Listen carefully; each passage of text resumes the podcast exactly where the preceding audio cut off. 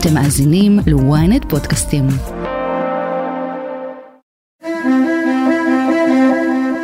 הגבורה של השוטרים ב-7 באוקטובר חיפתה על המצב הקשה של המשטרה, מחסור בכוח אדם ואמצעים, בעיית משילות, בעיקר בדרום הארץ, ומשבר אמון גדול עם הציבור. הקרבות ההירואיים של השוטרים החזירו מעט את האמון, אבל האתגרים שהיו עוד לפני המלחמה לא נעלמו, אלא התאימו את עצמם לשגרה החדשה. איך מתמודדים עם פשיעה נרחבת בזמן שכמעט לכל אזרח יש נשק? למה בחברה הערבית נרשם שיא במספר הנרצחים השנה? ואיך מחזקים את תחושת הביטחון לכל תושב ברחבי הארץ אחרי הטבח שביצע חמאס? אני שרון קידון, וזאת הכותרת. חבר כנסת ניצב בדימוס יואב סגלוביץ', לשעבר הפרויקטור הממשלתי למאבק באלימות ובפשיעה בחברה הערבית, ומפקד אגף החקירות והמודיעין לשעבר במשטרה. איזו משטרה מגיעה לאירועי ה-7 באוקטובר? מגיעה משטרה ש... היא מגיעה מהתחנות, היא מגיעה מהמרחבים, היא מגיעה מיחידות מיוחדות שהוקפצו. היא מגיעה משטרה נחושה שאיבדה רבים מהאנשיה, 59 אה, לוחמים, שוטרים אה, נפלו באותו יום בכל מיני מקומות בארץ, בעיקר כמובן גם בשדרות, אבל גם אף אחד לא היה לו תמונה ברורה מה קורה שם. ומה שאני צריך לדבר עם אנשים, אז בסוף בסוף כל אחד נכנס לזירה שלו, חלק הגיעו מרחבים לא ממוגנים, אה, לא מעט נפגעים בהתחלה, אבל באמת שוטרים שגילו גילוי גבורה יוצאי דופן בכל המקומות שהם היו. אז אכן ראינו אירועים הירואיים כמו במשטרת שדרות, אבל האם משטרה גדולה יותר וחזקה יותר? כי צריך לזכור שהמשטרה הייתה די מוחלשת. ביום שלפני הייתה יכולה לשנות חלק מהמציאות של מה שקרה, או שזה רק עניין צבאי? לא, אני חושב שהיה אירוע אחר שקשה מאוד ממנו להסיק מה נכון לעשות עם המשטרה. אני אגיד משהו אבל כללי שאני הרבה שנים חושב אותו. אני חושב שה... הנושא של משטרה בחברה דמוקרטית באופן כללי, צריך להבין שאכיפת חוק בהיבטים הרחבים שלה צריכים משטרה הרבה יותר גדולה, הרבה יותר חזקה, אנחנו מדינה היחידה, אני חושב, בעולם שביטחון הפנים הוא באחריות משטרת ישראל. עכשיו צריך להגדיל לא רק את היחידות האופרטיביות של לוחמות, אלא גם יחידות, יחידות השיטור, הגיעו השוטרים שהגיעו משדרות, היו שוטרי התחנה, שוטרים באופקים, זה שוטרים שגרים באופקים. כלומר, בסופו של דבר המשטרה הכחולה חייבת להיות חזקה יותר, מבוססת יותר, גם לשירות לאזרח, לא רק במלחמות, המקום הבסיסי של שיטור הוא הוא שירות אזרחי לפני הכול, לפני כל המלחמות שאנחנו נמצאים בתוכם. לצערי, כאשר אה, יש אירועים ביטחוניים, אז המשטרה זוכה לתעודה, להילה, גם בשל הגבורה, גם בשל ההקרבה, אבל היום יום של כולנו מצריך משטרה חזקה. בוא נדבר על אה, כיתות הכוננות. איפה היה הכשל העיקרי? האם נדרשת חשיבה מחדש? אנחנו יודעים שכיתות הכוננות אמורות ללוות זמן קצר את ההגנה על היישוב, ואחרי זה אמורים להגיע כוחות הביטחון. אבל גם בזמן הקצר הזה לא יהיו להם מספיק כלים נדרשים, ואולי גם לא מספיק אנשים. כיתות כוננות זה קצת, יש קצת סלט, אני אנסה לעשות סדר עם זה. יש כיתות הכוננות שנמצאות בצפון או נמצאות בעוטף. שהן כיתות הכוננות ביישובים אה, אה, סמוכי גדר, אלה כיתות כהנות שהאחריות עליהן היא, היא של הצבא בדרך כלל. וללא ספק הייתה פה הזנחה לא הרבה שנים, גם של הרבש"צים, דרך אגב מאבק שלא הסתיים עד היום על ההכרה בהם. והייתה שם תקלה גדולה כי בסוף לא הייתה התראה זאת אומרת לא קיבלו הודעה שאכן קורה ולכן הנשקים חלקם היו בנשקיה המעט נשקים שהיו שפחות מדי.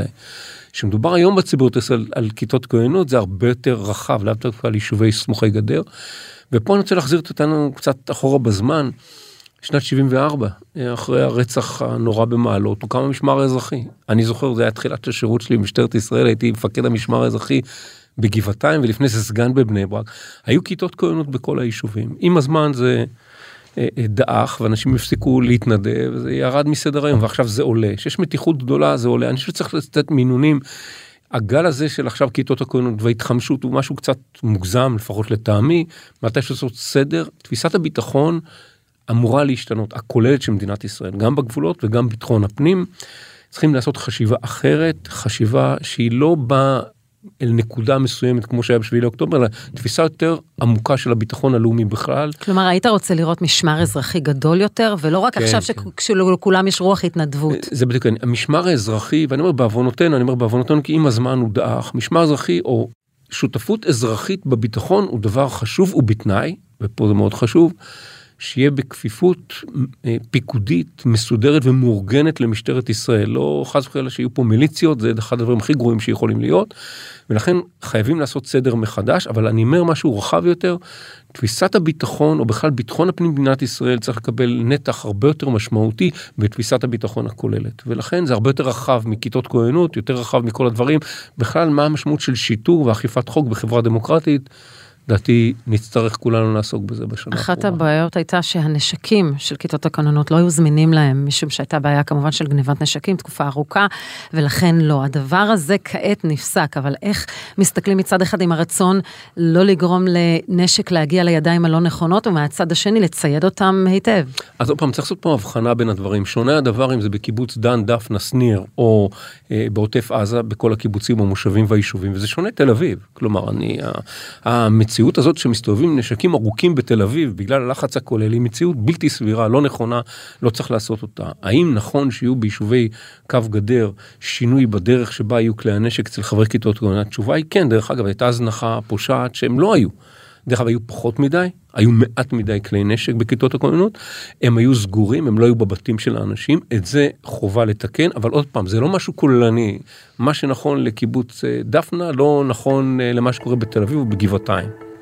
אז בואו נדבר על מתן אה, רישיונות נשק. אנחנו יודעים שהמדיניות היא כעת לאפשר ליותר ויותר אזרחים לשאת נשק, אבל אם אנחנו מסתכלים לארצות הברית, על המשמעות של זה, כ-120 אזרחים ביום בארצות הברית מוצאים את מותם כתוצאה מירי. אנחנו לא רוצים להיות שם. אז איך עושים את זה עם הצורך לסכל פיגועים כפי שקורה על ידי אזרחים, ומהצד השני, כדי לא להיות ארצות הברית? אז תראו, אנחנו מקבלים החלטות, או בדרך כלל מקבלים החלטות ברגעי קיצון, ברגעי קצה. כרגע המצב הוא כזה, אני חושב שמישהו כשיר, מיומן, בעל יכולת מתאימה, רוצה וגר באזור שמצדיק את זה, אין לי בעיה שיהיה לו נשק אישי, הוא בתנאי שהוא מיומן וזה עליו ולא בבית ולא בשום מקום אחר. בתקופה שאנחנו נמצאים היום, שינו את התבחינים והקריטריונים ויותר אנשים שחלקם לדעתי לא מיומנים, לא מספיק מיומנים בנשק, אין להם את ההכשרה הנדרשת, אין את כל תהליך הפיקוח ובקרה, ותחת ההיסטריה והלחץ הכולל, אה, מחולקים היום כלי נשק, זו טעות גדולה, כי כלי נשק, לא מחזירים אותם אחר כך, זה כבר נשאר. ולכן לדעתי צריך להגיע איזושהי נקודת איזון, אולי לא נקודת האיזון שהייתה לפני השביעי לאוקטובר, בוודאי לא נקודת האיזון הבאמת קיצונית שמקבלים אותה היום, כי יש בזה סכנה גדולה. אנחנו לא בארצות הברית, כלומר גם תפיסת העולם המשפטית ואחרת, אנחנו לא בארצות הברית בהקשר הזה, אסור שנחשוב במונחים האלה. דרך אגב, שווה גם תמיד להסתכל על הסטטיסטיקה. בביקורת המדינה שניסינו לקבל נתונים כמה פיגועים באמת סוכלו על ידי אנשים שהיה להם נשק אה, אה, ברישיון. אה, עוד אין את הנתונים, לפחות בוועדה לא קיבלנו אותם. כלומר, יש כל מיני אמירות כלליות שאם יהיה נשק אז הביטחון נגבר, יכול להיות שהביטחון הפנימי של כל אחד, ולא בהכרח אכן זה הפתרון האחרון. זה תהליך, דרך אגב, שהתחיל עוד קודם, כאשר ראינו סיכול פיגועים על ידי אזרחים, אבל נכון, הוא רץ כן. אה, החל מהשבעה באוקטובר. כן, זה נכון, אבל זה מתחבר לעוד דברים במעטפת, ואני לא רוצה להיכנס אליהם, אבל בעיקרון מדברים על עוד פתיחה באש ולשנות, זה המון דברים נוספים. אני אומר, נשק... אז איך מפקחים, באמת? אנחנו רואים פחות. חלוקה... אני, אני אומר, קודם כל פחות. דבר שני, תהליך הפיקוח בקרה אחרי שאתה נותן אה, נשק הוא, אה, הוא חייב להיות הדוק יותר. היום אי אפשר לעשות את זה דרך אגב, אין את, ה, את האנשים שיעשו את זה. הדבר הנוסף זה איך מחזיקים את הנשק. האם יש כספת בבית או אין כספת בבית, אף אחד לא בודק האם יש או אין. הדברים הנוספים זה הנתונים והסטטיסטיקה. אני חושב שיש חוסר שקיפות לגבי כמה כלי נשק יש בכלל, מה מידת הפיקוח ובקרה עליהם, זה לא קיים היום, בחוק זה לא קיים. היום חלק מהעניין של שקיפות הוא חלק מבקרה ופיקוח, פשוט לא קיים. אז בואו ניגע בנקודה כואבת, כי זה מה שהעסיק אותנו עד השישה אה, לאוקטובר, וזה היה משילות, מעשי הרצח בחברה הערבית, וזה מחכה לנו גם ליום שאחרי המלחמה, שנת 2023, כפי שמתפרסם בימים האחרונים, הייתה השנה הקשה והמדממת בחברה הערבית, 244 אזרחים ואזרחיות ערבים קיפחו את חייהם. יותר מפי שתיים מהשנה שעברה, וזה למרות ההאטה ומספר הקורבנות מאז הלחימה בחרבות ברזל. אז כמי שהוביל את התוכנית מסלול בטוח, ועכשיו היא נמשכת בשם אחר, בוא, בוא, בוא נעבור לעיקרי הדברים שאנחנו חייבים לעשות כדי להימנע מהמצב הזה. קודם כל, אני אגיד משעה אחת ברשותך על משילות. אני, אני באופן אישי פשוט לא אוהב את המילה הזאת. כלומר, אני, אני אוהב להשתמש במונחים היותר ברורים של אה, אכיפה וציות לחוק. שזה הדבר הבסיסי יותר. משילות זה איזשהו שם גנרי להרבה דברים שלא מסתדרים לנו, אנחנו קוראים להם משילות. לגבי הפשיעה בחברה הערבית, אני אתן נתון שממנו אולי שווה להתחיל את השיחה שלנו.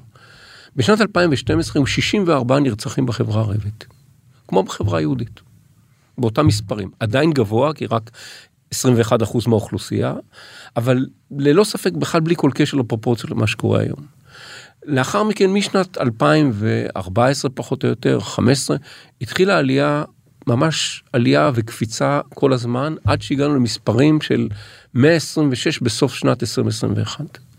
ואני תכף נדבר על הנתונים, כי שנת 2023 הסתיימה ב-244 מקרי רצח, לעומת 2022 שהסתיימה עם 106 אה, מקרי רצח. אני אתחיל בזה שלפני הכל צריך להחליט. הדבר הראשון באמת לטפל במשהו זה להחליט שזה מספיק חשוב, שזה לא עסק שם של החברה הערבית, זה עסק של מדינת ישראל. הממשלה שאני הייתי חלק אה, מתוכה באה ואמרה זה חלק מהיעדים המרכזיים לממשלת ישראל, לא למשרד לביטחון פנים, לממשלת ישראל. ועשתה כמה תהליכים שלדעתי בלעדיהם אי אפשר להתמודד עם שום תופעה, בוודאי עם התופעה הזאת. הדבר הראשון הוא להחליט שהנושא הזה הוא נושא שכלל משרדי הממשלה מתעסקים בהם ויש תוכנית ממשלתית מסודרת.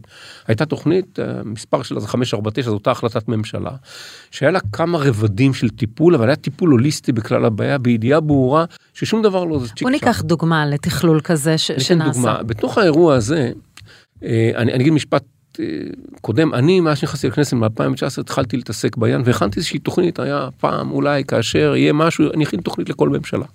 הסתדרו הכוכבים כך שהייתה ממשלה, שהייתי חלק ממנה, ומוניתי להיות אחראי על הטיפול הכולל בפשיעה בחברה הערבית, ויש לה כמה נדבכים. הדבר הראשון, נגיד משהו כללי, עבריינים באשר הם, אותם לא מעניין איך המדינה מתארגנת.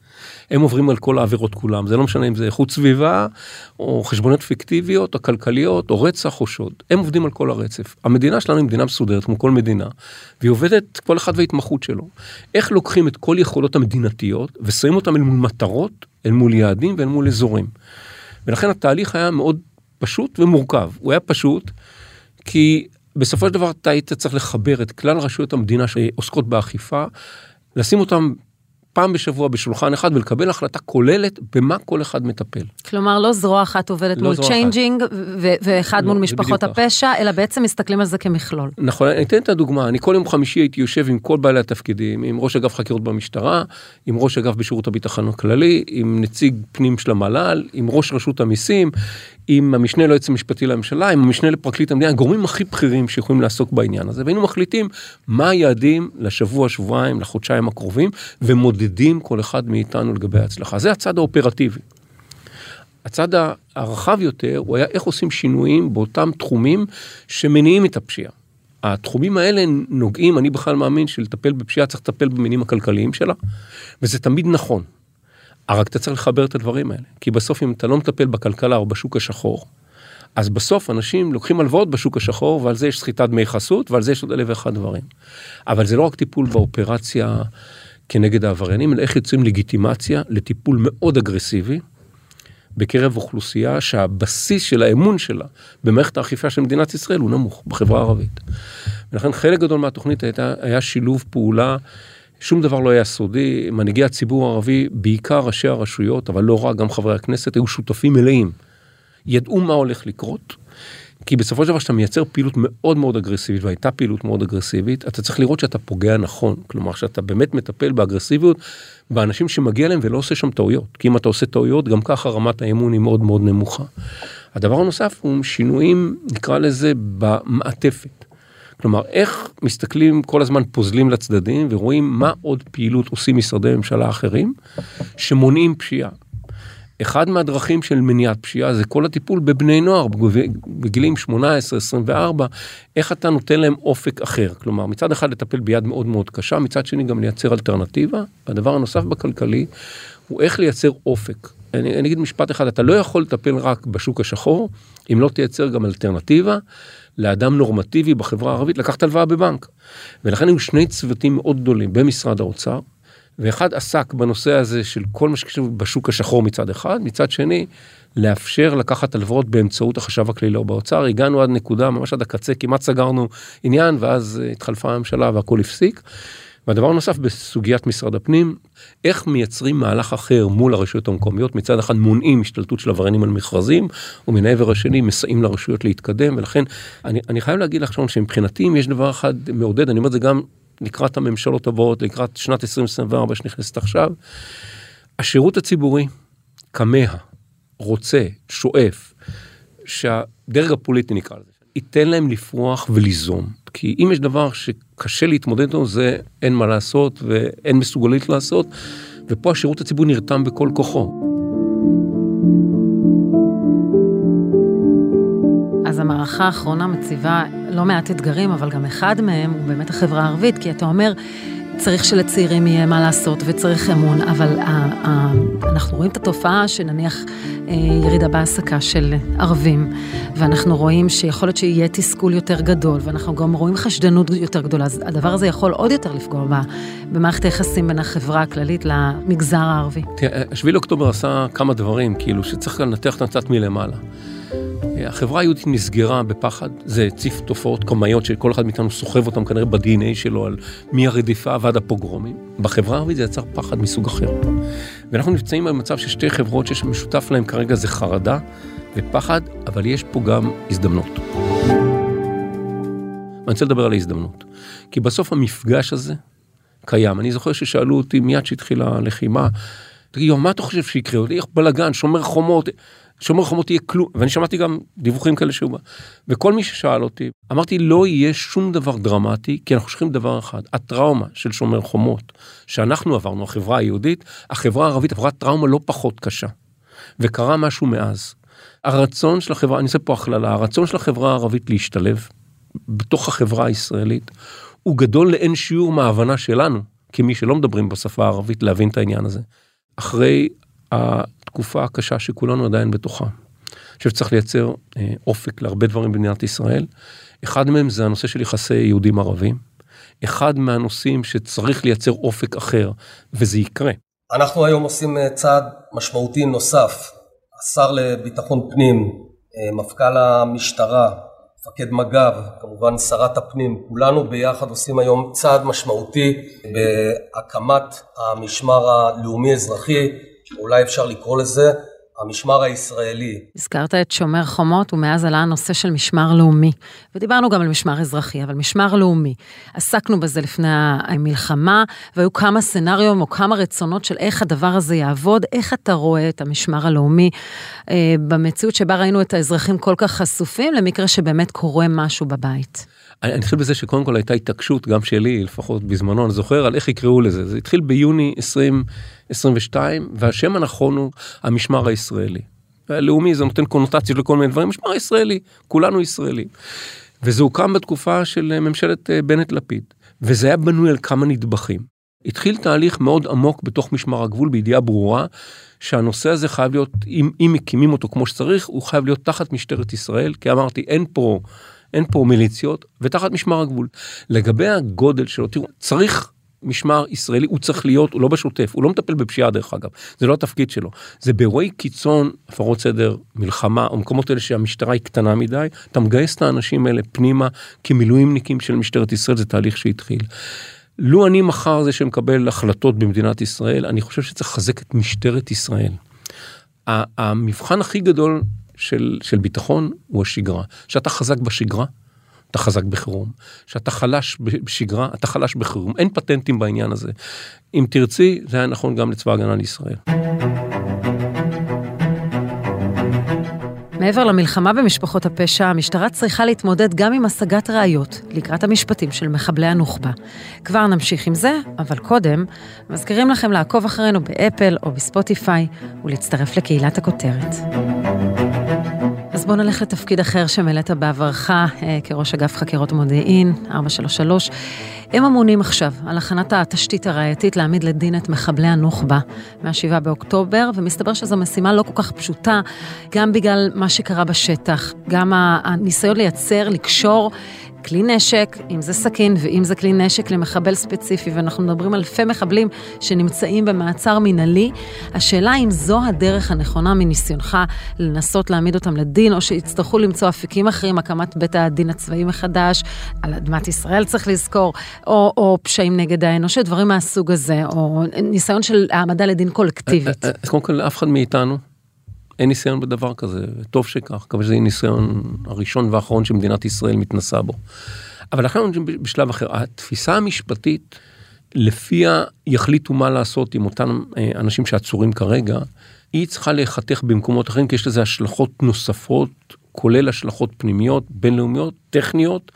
היה דיון סגור בוועדת חוקה, חוק ומשפט בהקשר הזה, הייתה גם היועצת המשפטית לממשלה בדיון הזה וגם שר המשפטים. משטרת ישראל מה שעושה עכשיו היא עושה את אחד המבצעים החקירתיים הגדולים ביותר שנעשו אי פעם. היא צריכים לאסוף תשתית ראייתית על ביצוע עבירות ולא משנה כרגע אם זה עבירות קונקרטיות או עבירות מכוח דיני השותפות. זאת אומרת בסוף היה פה אירוע שההגדרה שלו בסוף בצורה המשפטית שלו את זה אני משאיר לשלב ב' אני בכוונה לא רוצה להיכנס לזה.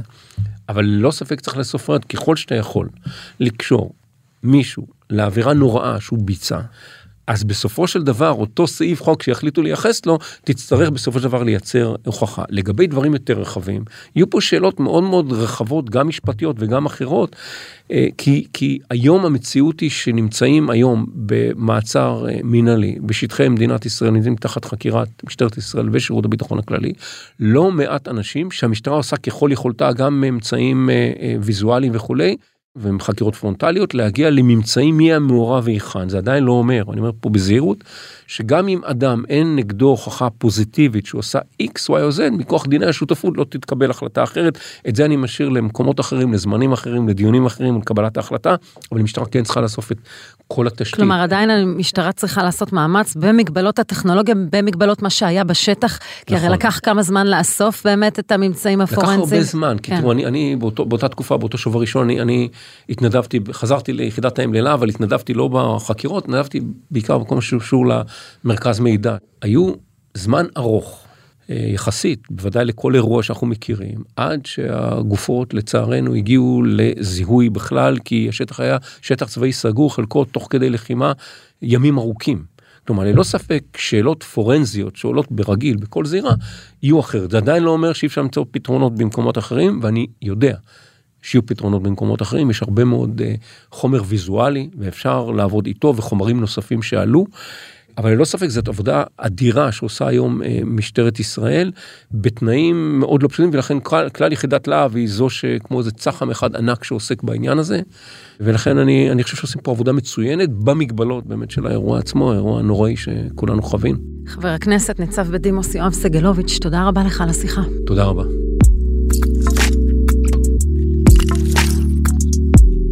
ועד כאן הכותרת להפעם. אם עדיין לא נרשמתם לעקוב אחרינו באפל או בספוטיפיי, כדאי לכם. אתם מוזמנים לדרג אותנו, להגיב לנו, אנחנו נשמח לקרוא. את הכותרת אפשר למצוא גם באתר ynet או באפליקציה בנייד וברכב. אם הגעתם עד פה, אתם מוזמנים להאזין לפרק נוסף שלנו עם שמעון שיפר. חפשו את הפרק בין הסכמי אוסלו למלחמה בדרום. תחקיר הפקה ועריכה, גיא סלם ועדן דוידוב, סאונד ומיקס, עמרי זינגר, אני שרון קידון, שמרו על עצמכם.